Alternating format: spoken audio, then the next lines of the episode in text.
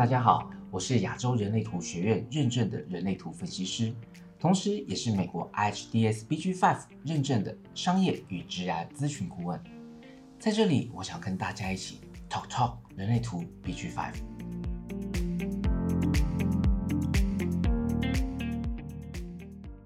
有学习过人类图的人，或多或少都有听过 BG5 或者是 Penta 能量场。但对于 OC sixteen 可能会稍微有点陌生。学习人类图比较久一点的人就会知道，BG five 是五个人为主所构成的 Penta 能量场，OC sixteen 呢，则是基于三个 Penta 再加上一个领导者 Alpha 所创造出来的能量场。但是除了人数的差异之外，这两者究竟有什么不一样的地方呢？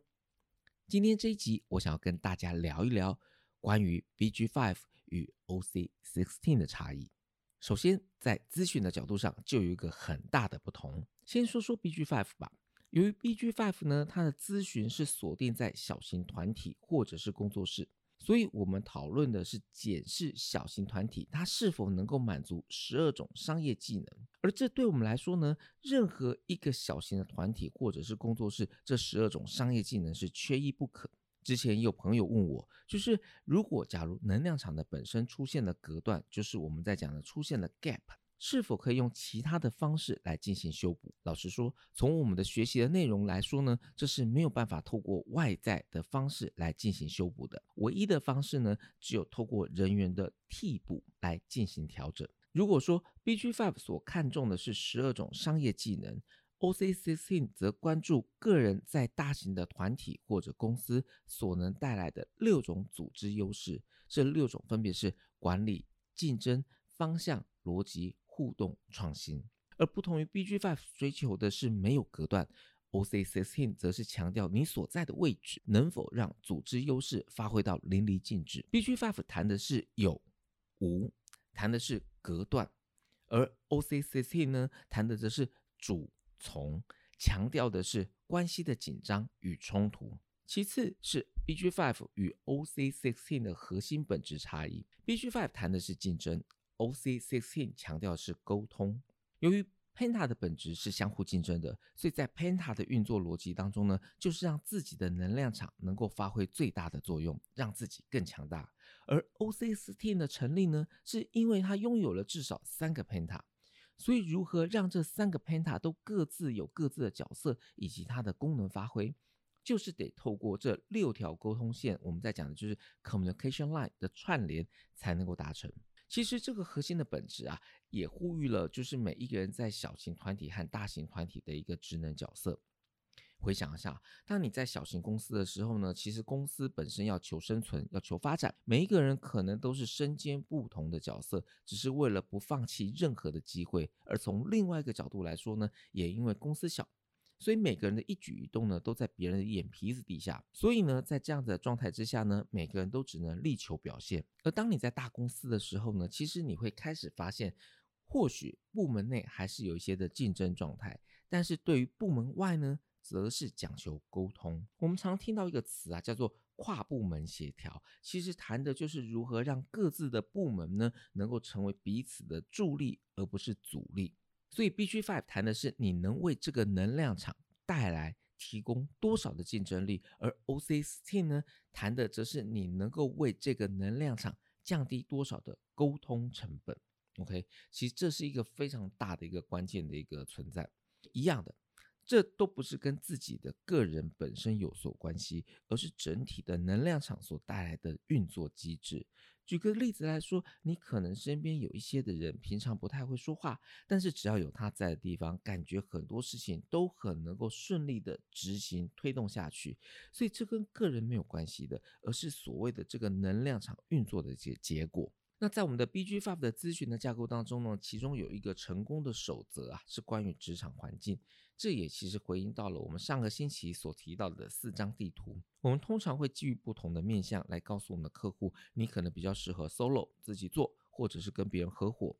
待在小型的工作室或者是大型的公司团体。其实我们在谈的都是哪一个环境对自己来说比较友好、比较舒适、比较容易发挥自己的天赋才能、比较容易被别人看见，成为自己环境当中的主角。所以这并不代表着你只能在其中的几个职涯环境工作。这所有所有的一切呢，还是都要回到你的内在权威与策略，或者就是我们在 BG Five 所提到的决策策略。如果是基于你对于所有的情形有所觉知的前提之下所做的决策，那么就去做。其实这就回到了我们在谈到的电冰箱和冷气机的一个比喻故事。我们人类图 BG Five 就跟所有的教练或者是咨询系统一样，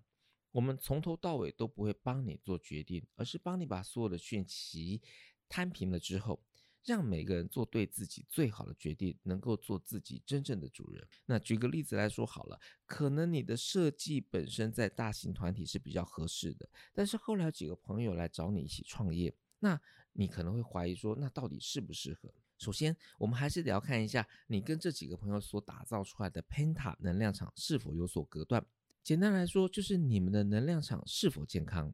然后所有的职能角色是否有所匹配，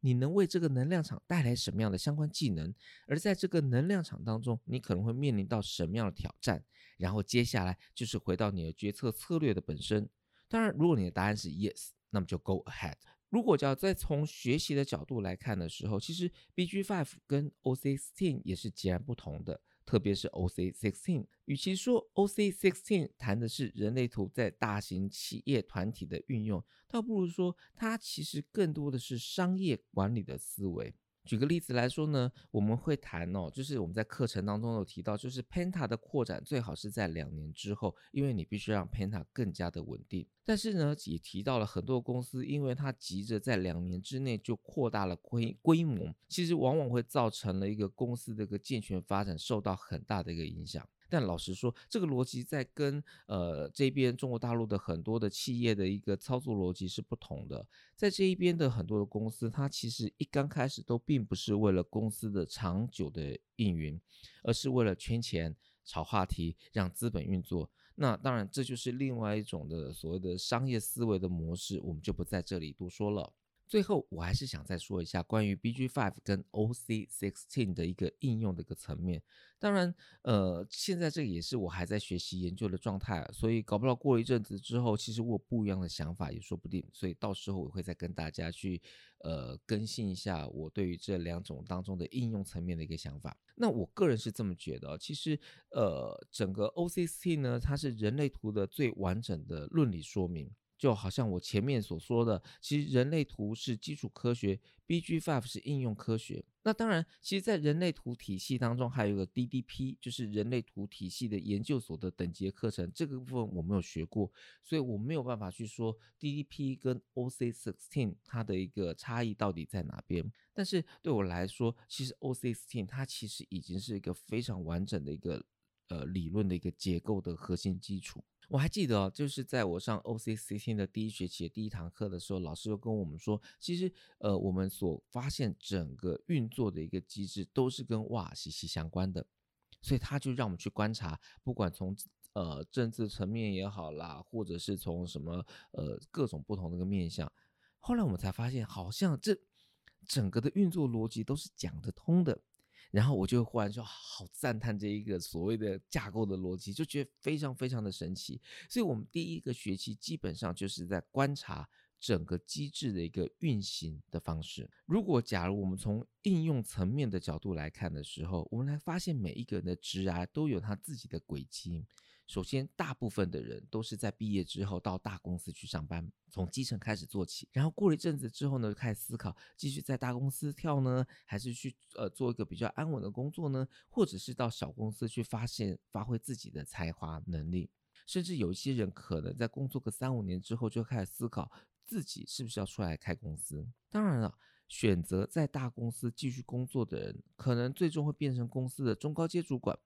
选择自己跟朋友创业的人，可能呃是会被公司呃发公司发展越来越好，也变成大公司的一个老板，或者是变成是小型公司的规模继续去发展。所以从这个轨迹，我们就可以发现呢，嗯，我们可能一刚开始的时候是透过人类图的解读来了解自己的天赋才能，但进到大公司的时候呢，就是从 OC sixteen 的角度来看自己在大型团体、大型公司的最佳的表现。还有你如何在大型公司当中与他人沟通？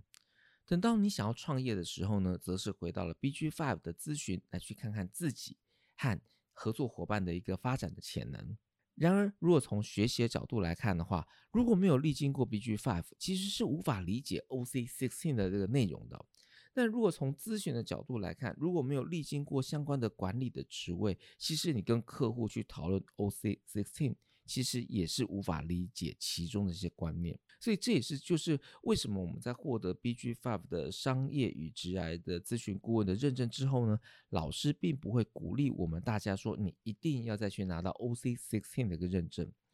但是他会建议我们透过第一学期的学期啊，第一学期的学习，让我们能够有更大的一个角度来去看待整体的一个运作机制。